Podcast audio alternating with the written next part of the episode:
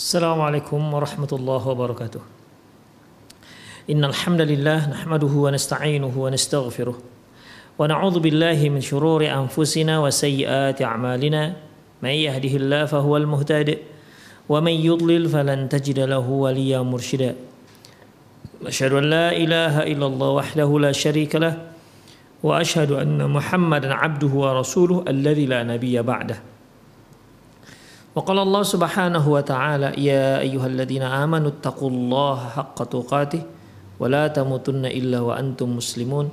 وقال عز من قال يا أيها الذين آمنوا اتقوا الله وقولوا قولا سديدا يصلح لكم أعمالكم ويغفر لكم ذنوبكم ومن يطع الله ورسوله فقد فاز فوزا عظيما. يا أيها الناس اتقوا ربكم الذي خلقكم من نفس واحدة وخلق منها زوجها وبث منهما رجالا كثيرا ونساء. واتقوا الله الذي تساءلون به والأرحام. إن الله كان عليكم رقيبا.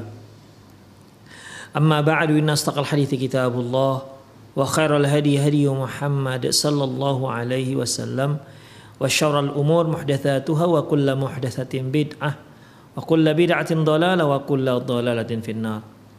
Kaum muslimin dan kaum muslimat, para pemirsa Rosat TV dan pendengar Radio Medan Mengaji di mana pun Anda berada. Alhamdulillah kembali kita bertemu dalam uh, pembahasan kitab Fikut Tarbiyatil Abna. Yang lalu telah kita sebutkan ataupun telah kita singgung beberapa bentuk candaan Nabi Shallallahu Alaihi Wasallam terhadap anak-anak ataupun terhadap anak kecil di antaranya ikhwah rahimanallah wa iyyakum bagaimana beliau uh, bercanda dengan Aisyah radhiyallahu anha bagaimana keramah tamahan ataupun bagaimana kelemah lembutan beliau terhadap Aisyah radhiyallahu anha yang pada waktu itu usia usianya masih sangat dini. Kemudian wa akhrajal Imam Ahmad fil Musnadi wan Nasa'i fi Sunan al-Kubra wa ghairuhuma Sebuah hadis yang diriwayatkan oleh Imam Ahmad dalam kitab Musnad dan Nasai dalam kitab Sunan Kubro dan imam-imam yang lainnya bisa nadin sahihin an ummil mu'minin Aisyah an, an ummil mu'minin Aisyah radhiyallahu an qalat dia berkata kharaj kharajtu ma'an nabi sallallahu alaihi wasallam fi ba'di asfarihi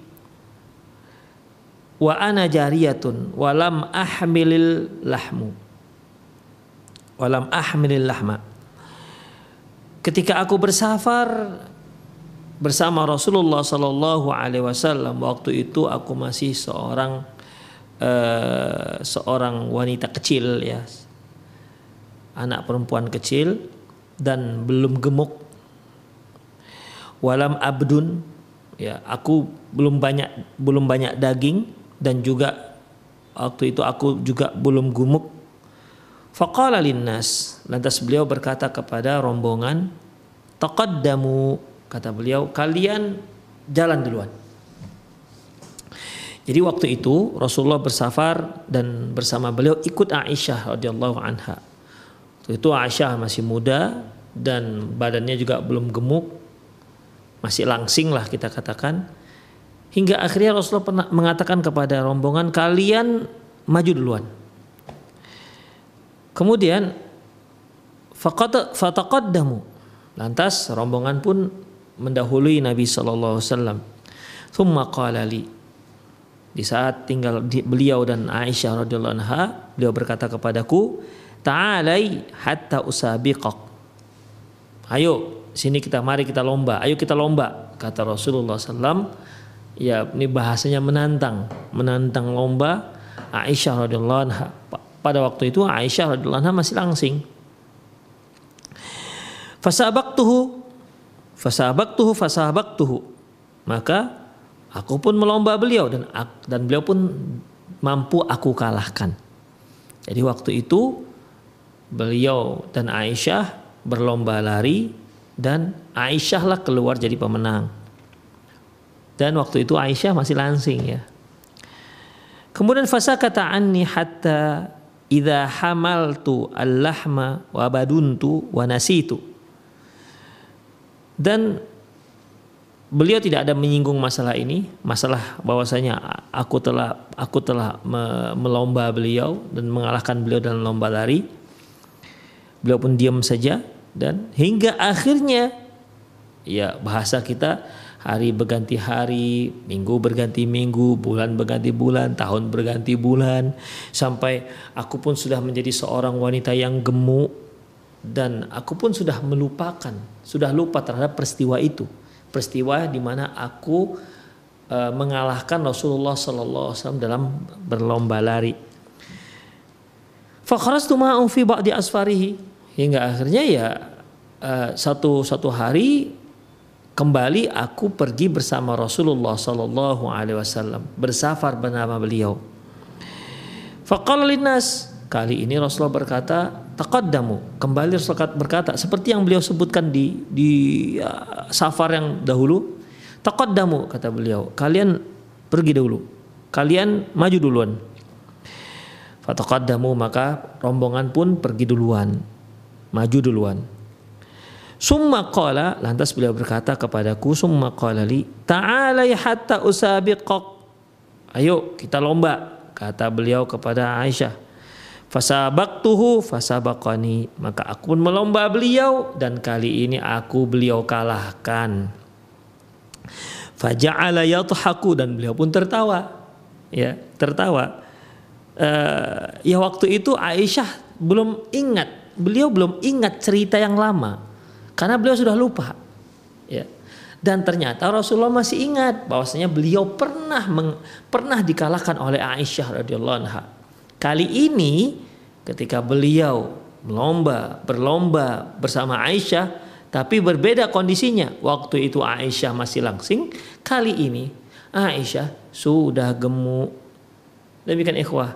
Dan akhirnya aku pun melomba beliau dan beliau mengalahkanku kata Aisyah radhiyallahu Faja'ala yadhaku dan beliau pun tertawa. Kenapa tertawa ikhwah? Karena beliau ingat cerita yang lama di mana Aisyah waktu itu pernah mengalahkan beliau.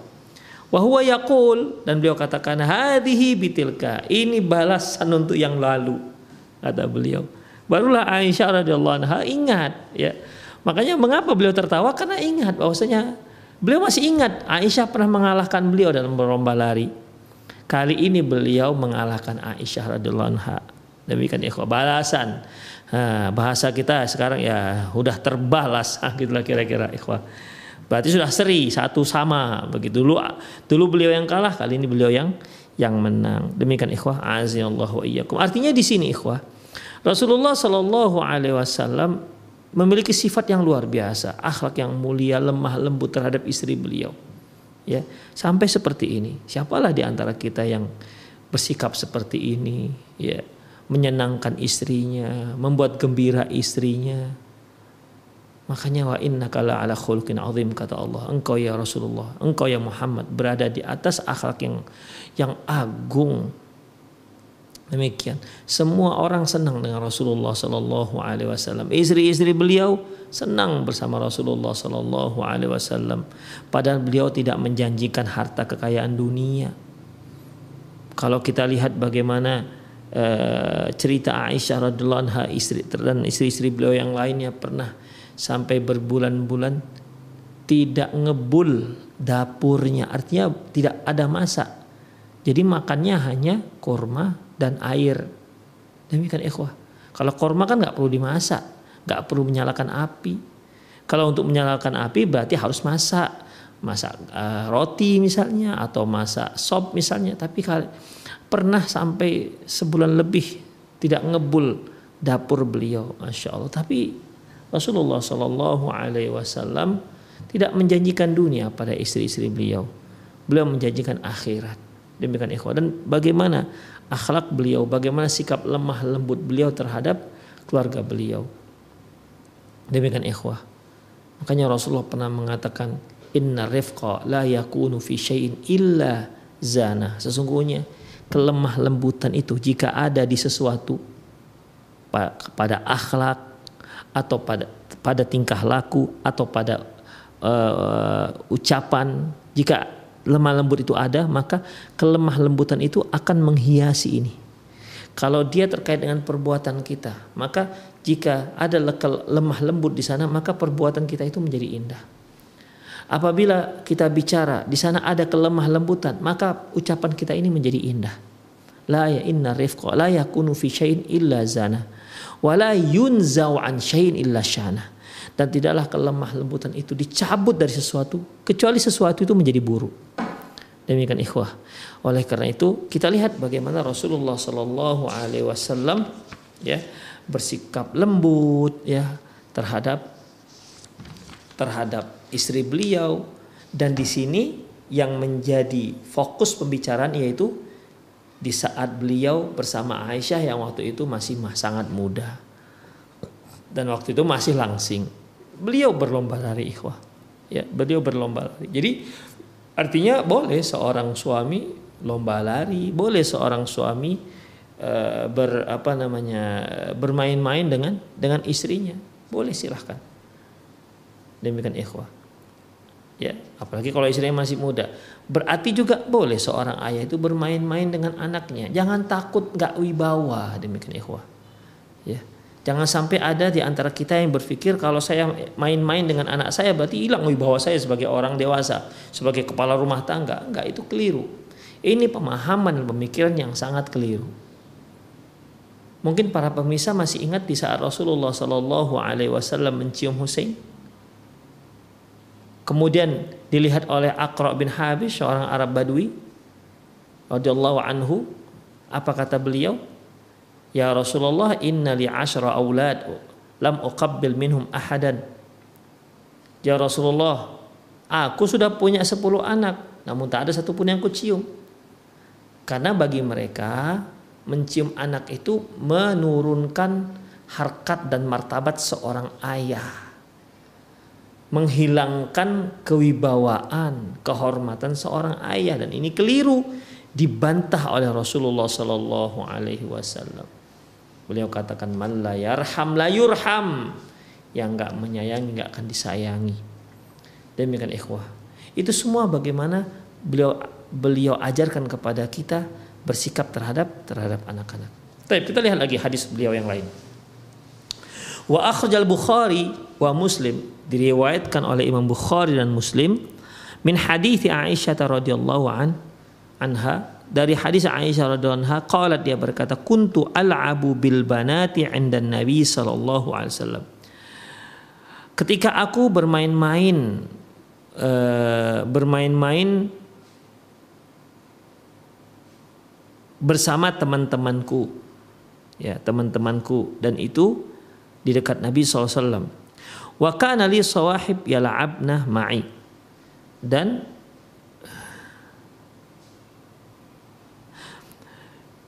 kata Aisyah radhiyallahu anha, "Kuntu al'abu bil banat." Aku dahulu punya mainan, mainan boneka-boneka, boneka-bonekaan. Dan aku bermain di dekat Nabi sallallahu alaihi wasallam. Wa kana li sawahibun yal'abna ma'i dan aku punya teman yang ikut bermain denganku. Ya biasa kan anak-anak kalau dia main-mainan itu bisa ada teman-temannya yang ikut bermain. Kalau anak perempuan biasanya dia main masak-masakan, main boneka-bonekaan, main anak-anakan. Nah, demikian. Akan seru permainan itu kalau ada teman ketimbang dia bermain sendiri. Wa kana li sawahibun yal'abna ma'i dan aku punya teman-teman yang biasanya bermain bersamaku. Fakana Rasulullah sallallahu alaihi wasallam idza dakhala yang qami'na minhu. Dan teman-temanku ini kalau Rasulullah pulang masuk ke rumah, beliau datang, teman-temanku ini bersembunyi, malu, ya, malu ketemu Rasulullah sallallahu alaihi wasallam, malu dilihat Rasulullah sallallahu Fayusarribuhunna ilayya. Tapi Rasulullah katakan Rasulullah mengutusnya. Artinya udah udah main tidak apa-apa, silakan main tidak apa-apa. Nah, main ya gitu disuruh. Disuruh main bersama Aisyah radhiyallahu anha. Fayal'abna ma'i dan mereka pun akhirnya melanjutkan permainan denganku. Demikian ikhwah. Jadi kalau datang Rasulullah bersembunyi mereka, segan mereka dengan Rasulullah. Malu mereka, mereka main dilihat Rasulullah SAW. Tapi Rasulullah mengetahui bagaimana dunia anak Rasulullah nggak marahin, malah Rasulullah yang nyuruh, udah nggak apa-apa, keluarlah dan mainlah bersama Aisyah radhiyallahu anha.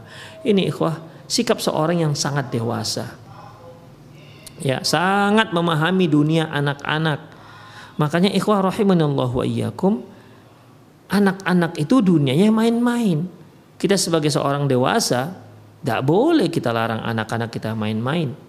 Memang memang uh, usianya usia main-main. Makanya Rasulullah tidak melarang anak-anak main-main. Ya tentunya hendaklah mainan yang kita pilihkan untuk anak kita itu memang mainan yang memang bermanfaat untuk untuk mereka. Seperti Aisyah radhiallahu bermain anak-anakan, boneka-bonekaan, yaitu mengajarkan mereka bagaimana nanti dia punya adik, bagaimana kalau dia punya anak, nah, demikian ikhwah. Ya biasanya anak-anak yang main boneka itu digendong dengan dia. Bagaimana dia tahu digendong? Ya dia tengok maknya. Dia dia melihat ibunya bagaimana menggendong adiknya, terus dibuat ayunan demikian. Membedung adiknya memandikan adiknya. Itu semua akan dia lakukan terhadap boneka-bonekaannya. Demikian ikhwah. Terus main masak-masakan apalagi kalau orang tua membelikan ada kompor-komporan ya. Ada periuk-periukan kuali-kualian. Itu anak-anak main itu ikhwah mereka akan punya pisaunya, mereka potong-potong sendiri. Ya, ya, mereka berimajinasi dengan mainan yang ada padanya. Dan itu akan semakin seru kalau dia bersama teman-teman yang lain. Demikian. Yang seperti ini tidak boleh dilarang ikhwah. Ya, tidak boleh dilarang karena itu bermanfaat untuk mereka. Wa qad istadalla jumhurul ulama'i bihadzal hadithi ala jawazil la'bil banati banati bil banati dari hadis ini dengan hadis ini mayoritas para ulama menjadikan hadis ini sebagai dalil bolehnya bolehnya anak-anak kecil ataupun uh, anak anak-anak perempuan bermain boneka-bonekaan. Demikian ikhwah. Wanzur ma qalahu al-Hafidz Ibnu Hajar fil Fathul Bari fi dzalik. Kamu bisa melihat apa yang dikomentari oleh apa yang dikatakan oleh Hafiz uh, Imam Hafiz uh, Hafiz Ibnu Hajar dalam kitab Fathul Bari. Wa qad qala ikhwatu Yusuf. Jadi kita lihat di sini bagaimana uh, apa namanya bagaimana mereka dibiarkan oleh Rasulullah SAW bermain anak-anakan boneka-bonekaan. Kita tahu bahwa boneka itu kan dalam bentuk manusia. Ya, dalam bentuk manusia. Memang ikhwah dalam masalah ini para ulama berbeda pendapat tentang boneka yang dimaksud. Ya, ada yang menyebutkan bahwasanya patung apabila dalam bentuk hewan dan manusia maka nggak dibolehkan. Ya, apabila dalam bentuk manusia dan hewan maka nggak dibolehkan. Minimal kepalanya harus dipotong. Demikian ikhwah. Hanya sebagian ulama mengecualikan kecuali boneka-bonekaan yang biasa digunakan untuk anak-anak perempuan bermain itu dikecualikan ya. Walaupun bentuknya seperti bentuk manusia maka itu dibolehkan. Hanya memang ada para ulama yang memberikan batasan. Mereka mengatakan bahwasanya kalau bentuknya persis persis seperti manusia ya persis seperti manusia bahkan ada suaranya dari mulai matanya alisnya rambutnya persis seperti manusia maka nggak dibolehkan. Tapi kalau dia sekedar simbol-simbol saja, ada kepala, ada badan, sekedar simbol-simbol saja, tangannya mungkin berupa tongkat gitu aja, simbol-simbol ya simbol-simbol manusia, ada badan dan seterusnya, itu dibolehkan. Demikian ikhwah. Ya, jadi dalam masalah ini di situlah perbedaan para para ulama. Namun Allah alam bisawab ya selagi masih dikatakan itu boneka untuk mainan anak-anak bukan untuk dipajang-pajangkan, bukan untuk sebagai pengisi lemari lemari tamu. Ya. Kalau bukan untuk mainan anak-anak maka dibolehkan. Karena kita lihat sekarang sampai ada yang remaja pun sudah mau kawin masih dia punya boneka kawan tidurnya, bukan untuk mainan. Maka nggak dibolehkan ikhwah ya nggak dibolehkan. Ada bahkan punya boneka tuh sebesar sebesar anaknya. Bahkan ada bonekanya lebih besar dibandingkan anaknya. Eh wah ini kan bukan boneka mainan jadinya. Bahkan ada modelnya sekarang ini orang yang memang beli boneka hanya untuk koleksi senang dengan boneka Maka ikhwah kalau memang bukan untuk mainan, untuk dimainkan, karena ikhwah kalau untuk dimainkan boneka-boneka tersebut walaupun dia bentuknya bentuk manusia yang persis untuk dimainkan, yang namanya dimainkan ini kan tidak akan dimuliakan. Ya anak-anak namanya ikhwah, anak-anak namanya. Mainkan, kadang-kadang kena pipis atau ya lama-lama rusak. Tapi kalau dia dipajang-pajangkan ini kan sejenis dimuliakan. Ya, sejenis dimuliakan dan dan ini kita khawatir sangat mengkhawatirkan walaupun orang menamakannya boneka tapi kita khawatir ini masuk dalam kategori patung yang dilarang oleh Rasulullah SAW. Allahu alam bisawab. Demikian ikhwah. Jadi intinya kalau dia memang mainan anak-anak diperolehkan, silahkan. Bukan untuk bukan untuk apa namanya koleksi ataupun hiasan ruangan. Taib.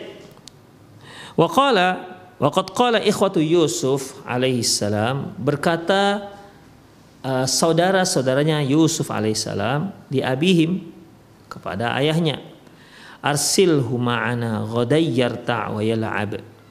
Jadi uh, abangnya abang-abangnya Nabi Yusuf alaihi salam datang menghadap ayahanda ayahnya Yakub alaihissalam untuk ngajak main ngajak Nabi Yusuf untuk pergi bermain-main. Makanya bahasanya arsil ma'ana ghada yarta' wa Uh, izinkanlah dia ikut bersama kami besok untuk untuk bersenang-senang, untuk bermain-main. Fama angkara abuhum la'abu la'aba Yusuf alaih, alaih salatu wassalam dan dalam masalah ini Nabi Yakub ayahnya Nabi Yusuf itu tidak mengingkari masalah diajak untuk main. Ya, tidak mengingkari Nabi Yusuf diajak untuk main karena memang dia masih kecil waktu itu. Yang yang membuat dia khawatir bukan masalah mainnya tapi wa innama abda mukhawafu mukhawifuhu. Hanya saja Nabi Nabi Yakub menunjukkan kekhawatirannya dengan mengucapkan Inilah yahzununi antadhabu bih. Sesungguhnya kalau kalian bawa si Yusuf itu akan membuatku sedih. Wa akhafu ayyakulahu dhi'bu dan aku khawatir nanti Nabi Yusuf si Yusuf ini malah disa, dimangsa oleh serigala. Wa antum anhu ghafilun di saat kalian tuh tidak perhatian. Di saat kalian lalai, di saat kalian itu nggak fokus dengan Yusuf, nanti saya khawatir nanti datang seekor serigala dan memangsa Yusuf. Demikian. Jadi di sini Nabi Yakub alaihissalam tidak mengingkari masalah mainnya, diajak main. Ya. Yang beliau khawatirkan akan yaitu akan keselamatan Nabi Yusuf alaihissalam. Yang beliau khawatirkan adalah Nabi Yakub itu bisa sedih kalau jauh dari dari Yusuf alaihissalam. Demikian ikhwah. Jadi sedikit pun beliau tidak pernah menyinggung masalah ataupun mengingkari masalah main. Oh nggak boleh. Yusuf nggak boleh main, nggak ada ikhwah. Ya. Masalah ajakan main tidak diingkari dan tidak ada larangan dari Nabi Yakub. Tapi yang beliau khawatirkan keselamatan Nabi Yusuf alaihissalam. Ini menunjukkan bahwasannya ya anak-anak silahkan main. Ya, anak-anak silahkan silahkan main. Demikian ikhwah rahimanallah wa iyyakum. Ya tentunya kita sebagai orang tua tahu bahwasanya dunia anak-anak itu dunia main, tapi tetaplah dia itu diatur waktunya. Jangan sampai jangan sampai dia main terus. Banyak anak-anak sangkin sangkin asyiknya main, akhirnya dia lupa makan. Saking asyiknya main, dia lupa lupa tidur. Saking asyiknya main, ya, saking asyik yang main, lupa membersihkan, lupa mandi, lupa pulang. Demikian. Pergi pagi bisa pulang petang main aja. Demikian ikhwah. Jadi kitalah sebagai orang tua memberikan jadwal main nak kamu main boleh jam sekian sampai jam sekian. Jam sekian sampai jam sekian belajar ya nak. Nah, jam sekian boleh main sampai jam sekian. Nah, jam sekian jam sekian. Jadi diatur jadwal schedule-nya. Nah, diajarkan anak-anak itu disiplin nggak apa-apa kalau diperbanyak jam mainnya demikian tapi disiplin Ya, dia diajarkan disiplin. Demikian ikhwah. Dan juga kita harus mengetahui mainnya main apa. Apakah membahayakan ataukah tidak. Demikian ikhwah. Sekarang ini banyak orang tua, Masya Allah, mendukung anak main, diberikan HP, akhirnya si anak tidak bisa lepas dari HP. Dan ini ikhwah akan membahayakan kesehatan si anak. ini bermasalah. Bahkan si anak akhirnya kalau dipisahkan dari HP dia bisa meraung-raung, dia bisa menjerit-jerit. Demikian. Ini satu kesalahan yang sangat fatal, jelas terhadap dari orang tua yang memberikan anaknya HP untuk game dengan tanpa batas. Demikian ikhwah. Jadi bagi orang tua yang sudah kadung anaknya gandrung dengan HP tidak bisa lepas dari HP maka mulai sekarang dibatasi. Gak apa-apa dia nangis-nangis. Ya kita nggak bisa pungkirlah ikhwah ketika kita membatasi anak-anak dengan HP sekarang belajar dengan daring Demikian. Kita tidak tahu, kita kasih dia HP. Oke nak belajar. Iya kata ustazah kita belajar melalui HP, Zoom misalnya. Oke, berapa lama dia belajar pakai HP? Sisanya ke mana? Sisanya dibuat apa? Ah, demikian. Jadi kita sebagai orang tua juga harus waspada. Kita sebagai orang tua juga harus harus benar-benar hati-hati dan memperhatikan. Demikian. Jam berapa sampai jam berapa nak belajar sekian jam. Setelah itu dia ambil HP-nya. Jangan dibiarkan mutlak dipegangnya dari pagi ke pagi bahkan dibelikan HP mutlak digunakan untuk dia sementara dia sendiri belum mengerti apa yang baik untuk dirinya akhirnya ikhwah belajarnya satu jam main gamenya bisa tiga jam demikian ikhwah dan dan dan musibah ini ikhwah banyak sekali menimpa anak-anak kaum muslimin jadi orang-orang tua ini gimana ya karena kasih HP supaya dia nggak repot ngurusin anak gitu loh. Dia bisa tenang dah tenang sendiri sementara orang tua bisa membuat kegiatan sendiri mas buat sendiri. Dia orang tua bisa masak tanpa diganggu dengan anak. Kenapa? Cukup dikasihkan HP. Tapi dia tidak memperhatikan HP itu malah bisa merusak anak-anak. Demikian ikhwah ya. Jadi janganlah kita sebagai orang tua itu egois tanpa kita sadari ya tanpa kita sadari kita telah meracuni anak-anak kita dengan HP silahkan kasih HP, tapi batasi penggunaannya. Ustadz capek, banyak sekali mau diperhatikan. Iya, memang begitulah sebagai orang tua. Memang harus capek. Mau nggak capek nanti di surga sana nggak capek. Demikian ikhwah. Itu itu jihad kita dengan anak-anak kita terhadap anak kita. Apalagi seorang ibu ya. Jangan sampai karena untuk lepas dari kerewelan anak-anak dikasih HP sudah. Sementara dia masak bahkan bukan hanya masak ya bisa main WA-an terhadap rekan-rekan dia teman-teman dia di media sosial tanpa diganggu oleh anak-anaknya kenapa anak-anaknya sudah sibuk dengan HP-nya sendiri-sendiri ikhwah ini egois namanya. Demikian ikhwah. Ya jangan. Kita batasi anak-anak kita. Kasihan mereka. Kasihan mereka. Demikian. Kita sebagai orang dewasa lah yang mengerti apa fungsinya HP tersebut. Ya juga satu fenomena yang nggak bisa kita pungkiri orang tua juga habis waktu dengan HP la ilaha illallah. Kita lihat lagi bagaimana hadis yang lain ya. Hadis ya Aba Umar ma fa'alan nughir. Hadis yang lain di mana Rasulullah berkata kepada seorang anak ya Aba Umar apa yang dilakukan oleh burung kecil?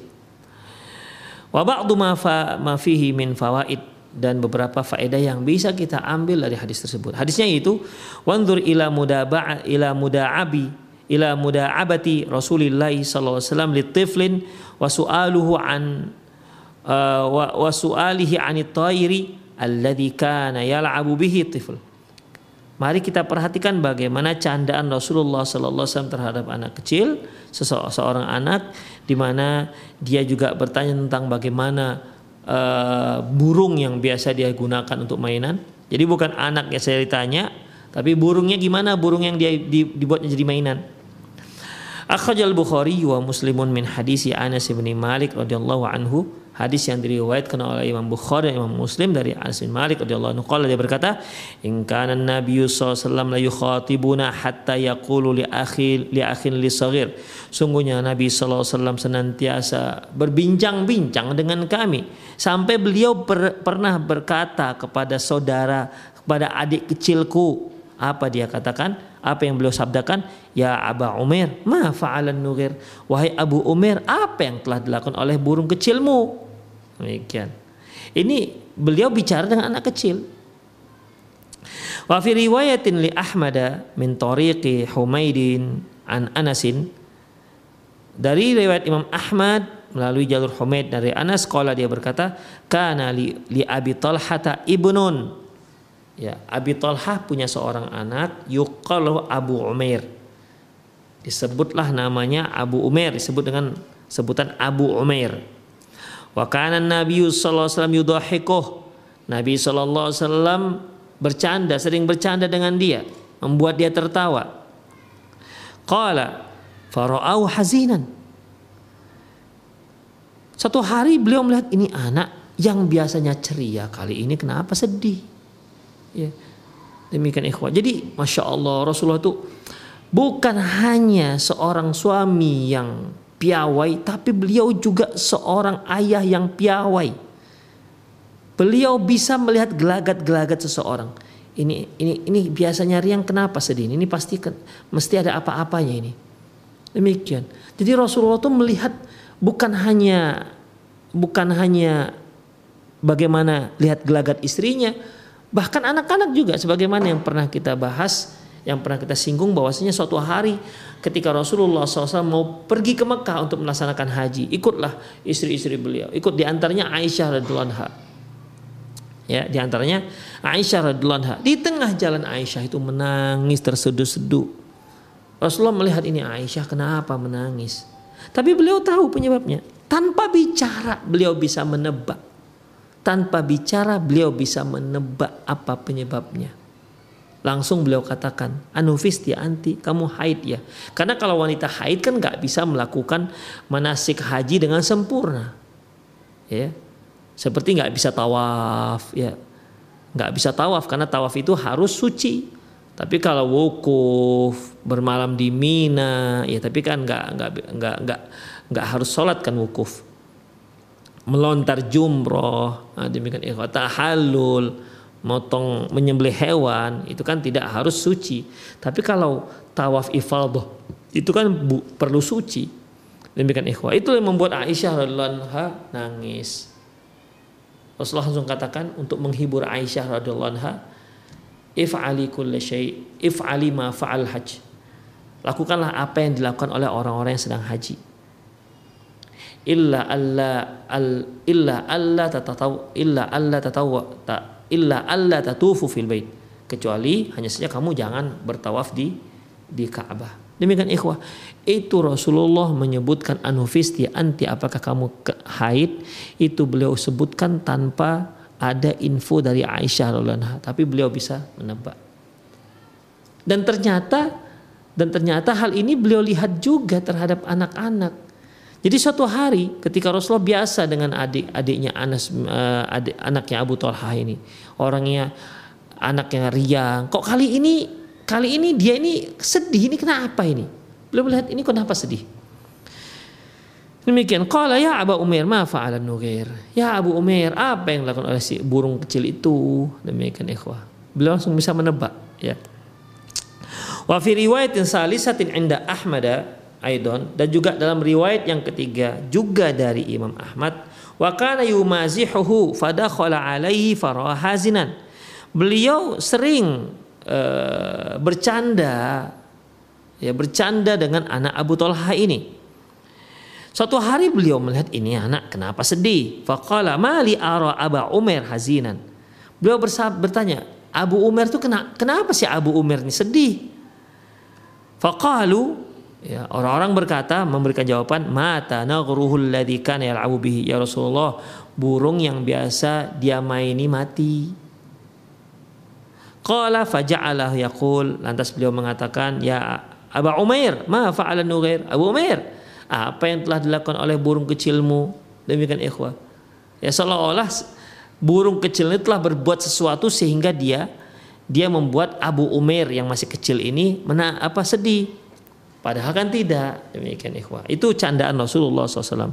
Wa fi ba'di riwayatin asyara ilaiha hafiz fil fathi.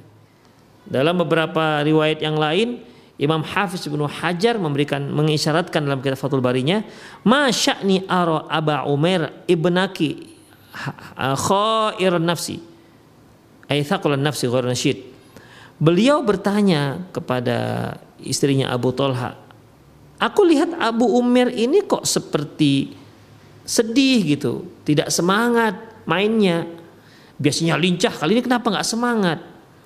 Faqalat Ummu Sulaim berkata Ummu Sulaim, matat matat sa'watuhu allati kana yal'abu biha ya Rasulullah.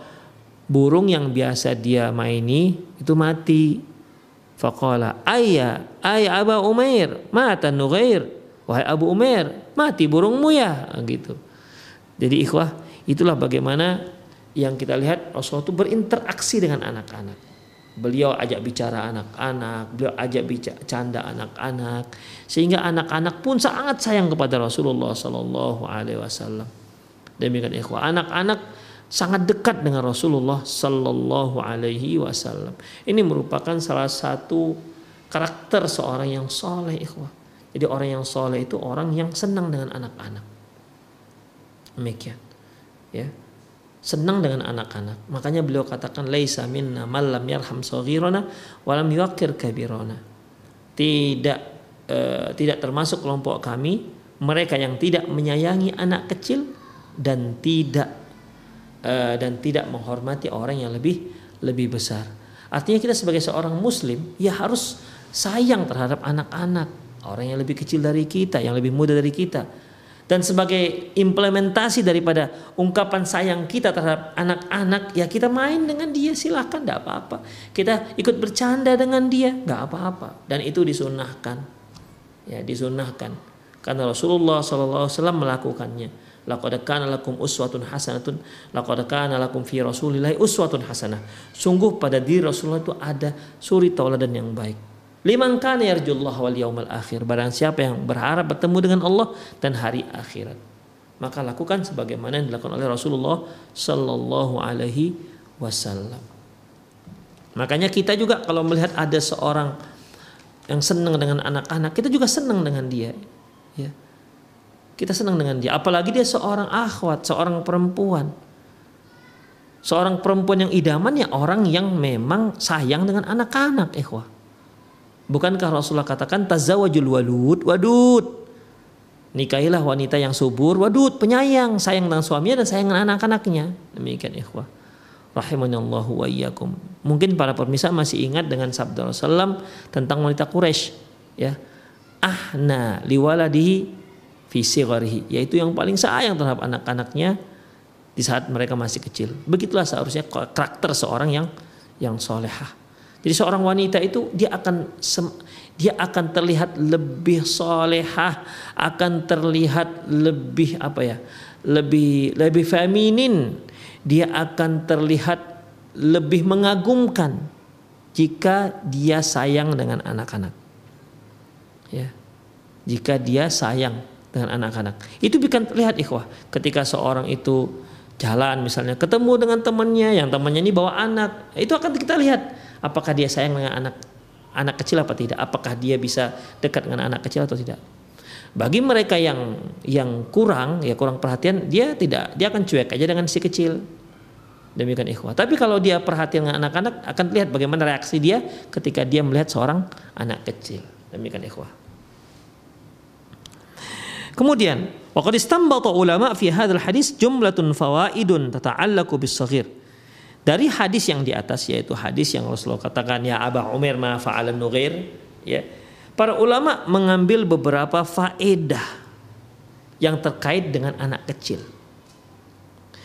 Minha jawazu takniyat takniyat jawazu takniyati sabi bolehnya memberi kunyah terhadap anak-anak. Boleh ikhwah. Sebagaimana yang pernah kita singgung bahwasanya ya kunyah itu nama yang diambil dari nama anak laki-laki yang paling besar.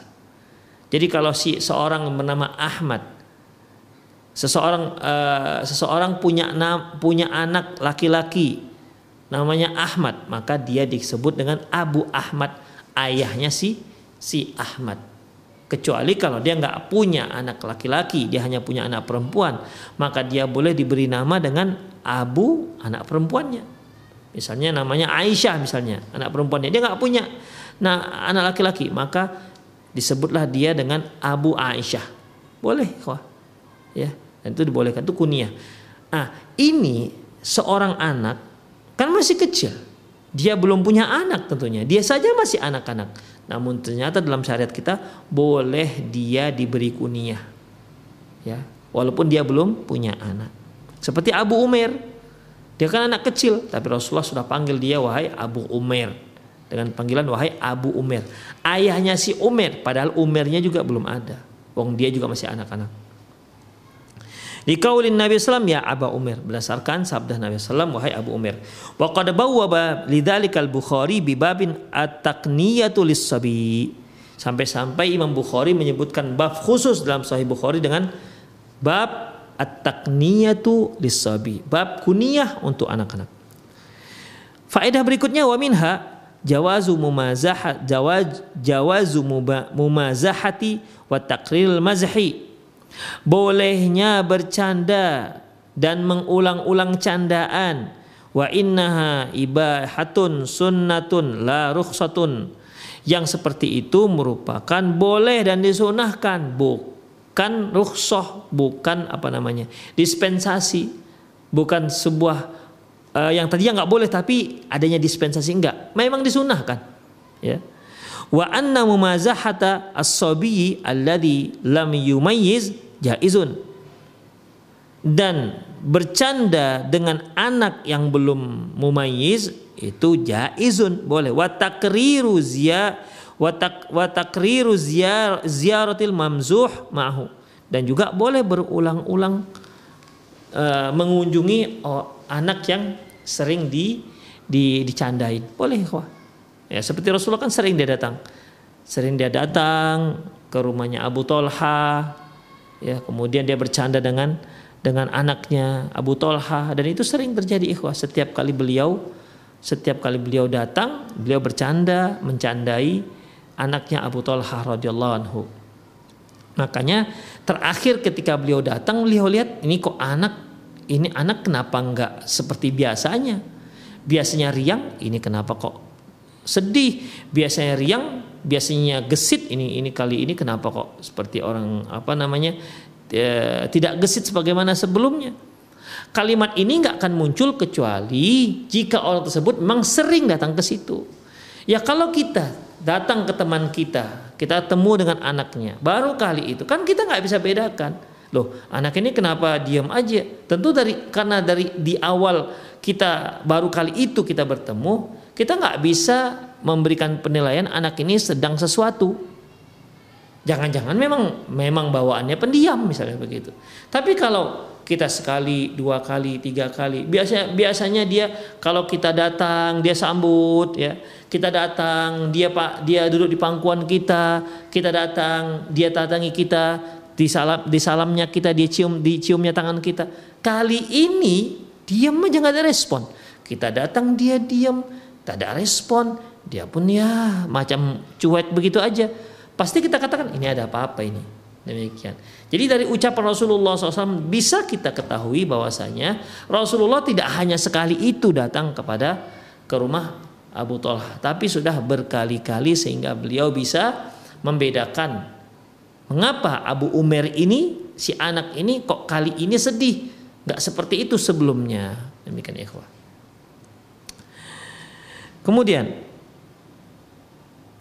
di antara faedah yang at-talattuf bis sadiq saghir saghiran kana au kabiran bersikap lembut dengan teman kita walaupun teman kita itu masih kecil. Baik teman kita yang masih kecil maupun teman kita atau ataupun rekan kita yang sudah besar dan dewasa. Wasu'alu an halihi dan bertanya tentang kondisinya. Wata uh, wata'nisu sibyani watasriyat watasriyatu anhum. Dan apa namanya wata'nisu sibyan ini ikhwah uh, bagaimana caranya agar anak itu dekat dengan kita Kadang kan begini ikhwah, ada anak itu itu nggak biasa melihat orang asing. Kalau ada orang asing datang mendekati dia langsung nangis. Makanya ada anak-anak jenis itu yang ketika dia dibawa keluar rumah ketemu orang nangis saja bawahnya. Ada. Ya walaupun ada juga anak tuh ramah masya Allah. Ada jenis anak tuh ramah. Ketemu orang senyum ditegur senyum. Masya Allah. Digendong siapa saja oke okay, no problem. Ada anak seperti itu. Ada anak begitu mau disentuh aja udah nangis. Menangis sejadi-jadinya. Takutnya luar biasa. Demikian. Ada jenis-jenis anak seperti itu. Taip. salah satu yang dilakukan Rasulullah SAW at-ta'nisus sibyan. Ta'nis sibyan itu apa namanya ya bagaimana caranya agar anak-anak itu tidak segan dengan kita? Bagaimana agar anak-anak itu tidak takut dengan kita? Nah, demikian ikhwah. Ya kita pandai-pandai lah. Ya, pandai-pandai menaklukkan hatinya. Mungkin dibawakan mainan lah, dikasih permen lah, apalah namanya sehingga dia tidak takut dengan ketika melihat kita. Jadi dia melihat kita itu ya seorang yang menyenangkan, bukan seorang yang menakutkan. Demikian ikhwah rahimanallahu wa iyyakum. Ya kan banyak orang-orang yang itu ketika si seorang anak itu nangis melihat dia, ah, dia nggak peduli, mau nangis nangis di situ, begitu. Padahal seharusnya dia harus biasakan si anak ini dengan dia. Kenapa sih dia nangis dengan saya? Kenapa nak? Kenapa kok takut melihat bapak? Misalnya begitu kan? Nah, dia dibujuk, dibujuk sampai dia terbiasa dengan kita. Demikian ikhwah rahimanallah. Dan itu yang dilakukan Rasulullah sallallahu alaihi wasallam. Ta'nisus sibyan wa tasriyatu wa anhum. Artinya membuat mereka bahagia. Wa minha jawazul la'bis saghir bitair. Di antara faedah hadis ini yaitu bolehnya bu, uh, menjadikan burung hidup itu sebagai mainan. Demikian boleh silakan uh, ya tentunya ikhwah rahimanallahu ayyakum uh, selama tidak menyiksanya ya kan bukan dijadikan main dipegang kepalanya dihempas-hempaskan ya tentu tidak begitu. Wa jawazu tarkul abawaini li waladaha waladahuma as-saghir yal'abu ma ubiha lahu al-la'bu bihi. Dan orang tua kedua orang tua boleh membiarkan anak-anaknya bermain dengan permainan yang dibolehkan dalam syariat Wajawazu infakul mali, infakul mali fi ma yatalaha bi saghir min mubahat dan boleh juga kita itu mengeluarkan biaya membeli sesuatu ataupun mengeluarkan biaya untuk mainan yang masih dibolehkan oleh syariat. Gak apa-apa. Bukan dikatakan mubazir. Ya, tidak dikatakan mubazir. Misalnya nih, kita lihat anak kita senang main tembak-tembakan. Ah, belikan tembak-tembakan yang tidak yang tidak berbahaya. Nah, ini kan ketika membeli tembak-tembakan ini pistol-pistol ini kan mengeluarkan sejumlah uang. Dan itu bukan mubazir, ingat itu. Itu bukan mubazir, boleh silahkan. Karena akan membuat anak-anak kita senang ya tentunya dalam batas-batas yang tidak terlalu apalah ya, tidak terlalu mahal. Jangan sampai gara-gara beli mainan anak-anak beras habis, gak terbeli ya. Tentu ini tidak dibenarkan ya. Kemudian Wa jawazu imsak at-tayr fil qafsi uh, madama yut'imuh wa. Alhamdulillah. Dan boleh juga menangkap burung dan meletakkan dalam sangkar selama makan dan minumnya terpenuhi. Demikian ikhwah, ini dibolehkan. Ya, dibolehkan. Ya walaupun terkadang ada juga burung itu yang saking liarnya ketika kita masukkan ke kandang walaupun kita sudah sediakan makanan minumnya dia mati. Ya itu tentunya tidak tidak tidaklah berdosa yang seperti itu ikhwah. Mungkin karena dia terbiasa terbang sana kemari tiba-tiba di dalam sangkar dia mati stres mungkin dia ikhwah. Demikian. Tapi intinya boleh. Boleh kita pelihara burung ya. Boleh kita pelihara burung dengan catatan penuhi makan dan minumnya. Jangan sampai lalai. Kan banyak yang terjadi Burungnya biasanya berkicau setiap pagi. Kali ini kenapa meneng wahai? Kali ini dia diam saja. Kenapa? Diturun kelas sangkarnya. Tegang dia rupanya sudah. Sudah tegang. Dilihat rupanya minumnya sudah habis semenjak tiga hari yang lalu. Ya mati itu zolim namanya. Kalau anda tidak bisa memenuhi, tak bisa memberikan perhatian makanan minum burung tersebut, lepaskan tuh burung. Lepaskan burung tersebut. Demikian ikhwah rahimanallahu wa iyyakum. Wa minha di antaranya juga mukhatabatul atfal ala qadri uqulihim. Ya, yaitu berbicara dengan anak-anak sesuai dengan akalnya. Jadi jangan kita bicara dengan anak-anak itu dengan bahasa orang dewasa. Ya, jangan bicara dengan anak-anak itu bahasa bahasa anak-anak. Dan kita tahu lah yang orang yang biasa berinteraksi dengan anak-anak itu akan berubah bahasanya ketika dia bicara dengan dengan anak-anak akan berubah. Jadi seorang yang cerdas itu dia akan menyesuaikan bahasa dia dengan bahasa anak-anak. Gak sama dia berbahasa bahasa yang digunakan di hadapan mahasiswa dengan anak-anak tentunya ikhwah. Demikian ikhwah rahimunallah. Dan itu dibolehkan ya. Demikian ikhwah rahimunallah wa iyyakum itu saja kajian kita pada sore hari ini. Semoga bermanfaat bagi para ikhwah yang ingin bertanya ya boleh di boleh telepon langsung dengan nomor yang ada di layar televisi atau juga boleh kirimkan pertanyaan boleh kirimkan pertanyaan melalui via WhatsApp dengan nomor yang sama. Baik. Alhamdulillah di sini sudah ada masuk pertanyaan pertama.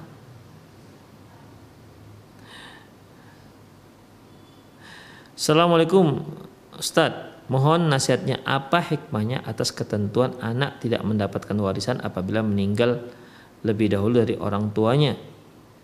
Ini ujian berat bagi istri dan anaknya karena tidak mendapatkan bagian dari warisan akan mendapat warisan akan menjadi hak ipar-iparnya.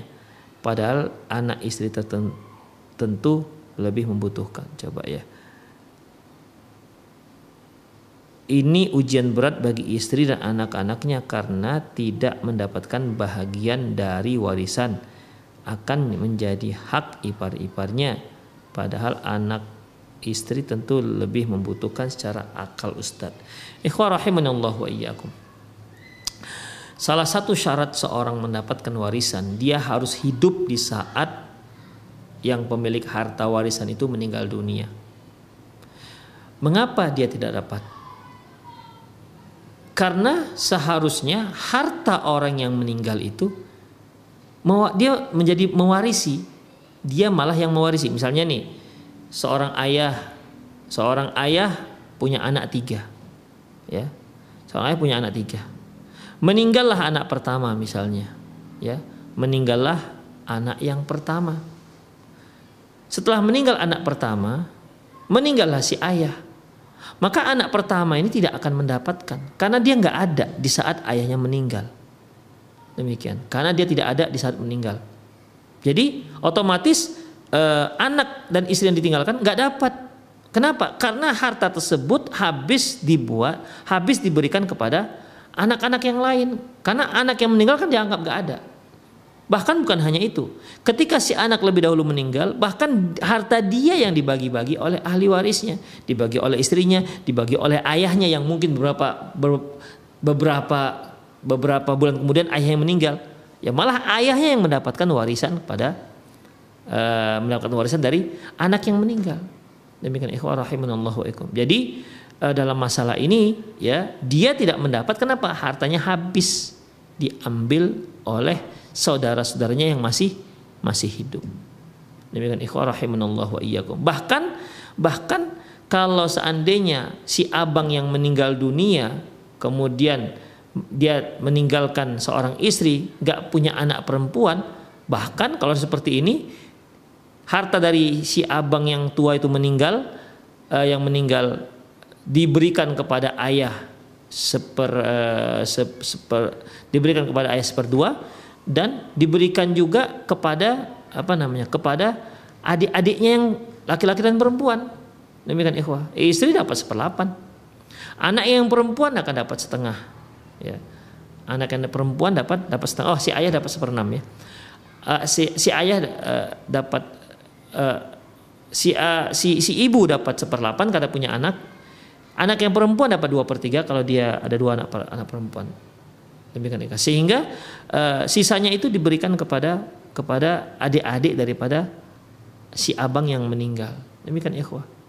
Ya, jadi di sini bukan masalah dibutuhkan nggak dibutuhkan, hartanya sudah habis dibagi-bagikan kepada mereka. Ya, hartanya sudah habis dibagi-bagikan pada adik-adik si abang yang yang yang apa namanya yang masih hidup di saat orang tuanya meninggal. Kalau bicara masalah membutuhkan, ya membutuhkan, ya semua juga membutuhkan. Dan perlu kan kita ketahui bahwasanya e, istri daripada si abang yang meninggal kan punya anak-anak. Anak-anak itu kan tanggung jawab adik-adiknya. Ya, anak-anaknya itu tanggung jawab adik-adik si abang yang meninggal ini. Mereka lah walinya dan tanggung jawab kakeknya, ayah daripada si abang yang meninggal. Demikian ikhwah. Bukan tanggung jawab istrinya.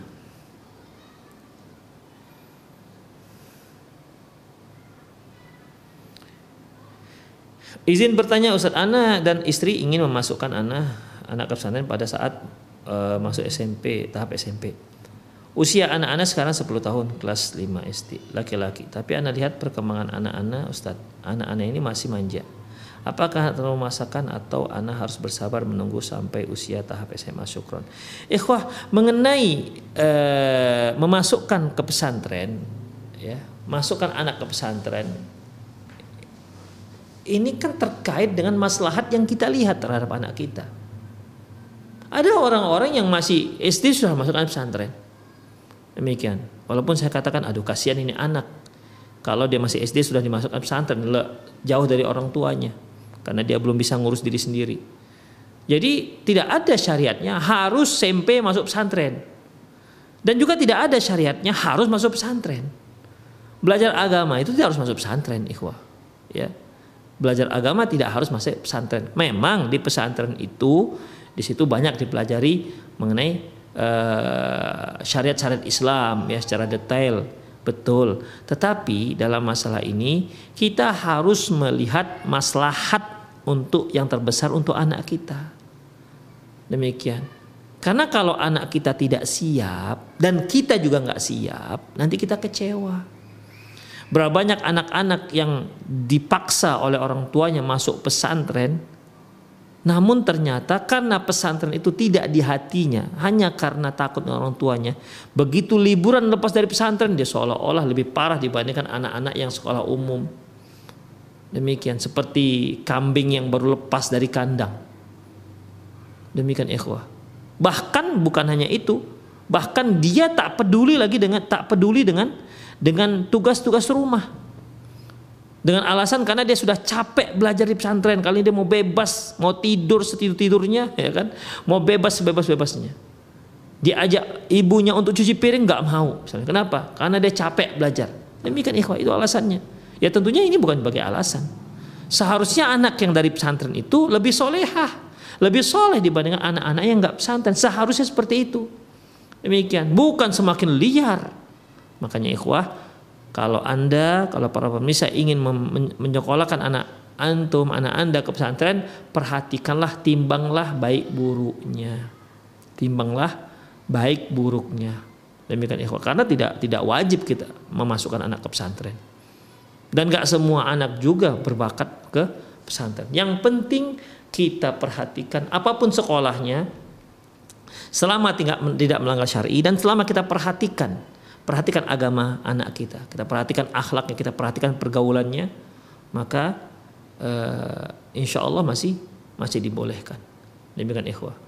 Ya, jadi bukan berarti kalau udah pesantren berarti dia kita lepas, belum tentu ikhwah, belum tentu. Walaupun memang lebih dekat pada yang yang baik ketimbang yang yang umum. Demikian ikhwah. Allah a'lam bishawab. Jadi intinya kembali kepada bapak atau ibu yang bertanya tentang masalah ini mana yang terbaik untuk anak-anak. Dan memang pertimbangannya pertimbangan syari dan pertimbangan pertimbangan kesiapan anak kita ya kesiapan anak kita. Makanya ketika dia masih SD cobalah dipanas-panasin pesantren enak nak segala macam. Diajarkan dia bagaimana mandiri mumpung dia masih kelas 5 diajarkan dia mandiri. Kalau ikhwah manja itu bukan berarti dia nggak mandiri itu beda ikhwah. Manja itu kan sikap ya sikap. Demikian. Banyak anak-anak yang manja tapi dia bisa mandiri. Demikian. Ya, banyak anak-anak yang manja tapi dia bisa mandiri. Maka ajarkan kemandirian. Kalau dia misalnya ketemu orang tuanya masih ngelendot, masih apa namanya masih pelukan orang tuanya, itu suatu hal yang nggak masalah itu. Yang penting dia bisa mandiri. Demikian ajarkan dia mandiri. Jadi persiapkan anak Anda sebelum masukkan pesantren dan perhatikan perkembangan kejiwaannya, perhatikan perkembangan pendidikan dan akhlaknya. Allahu a'lam bishawab.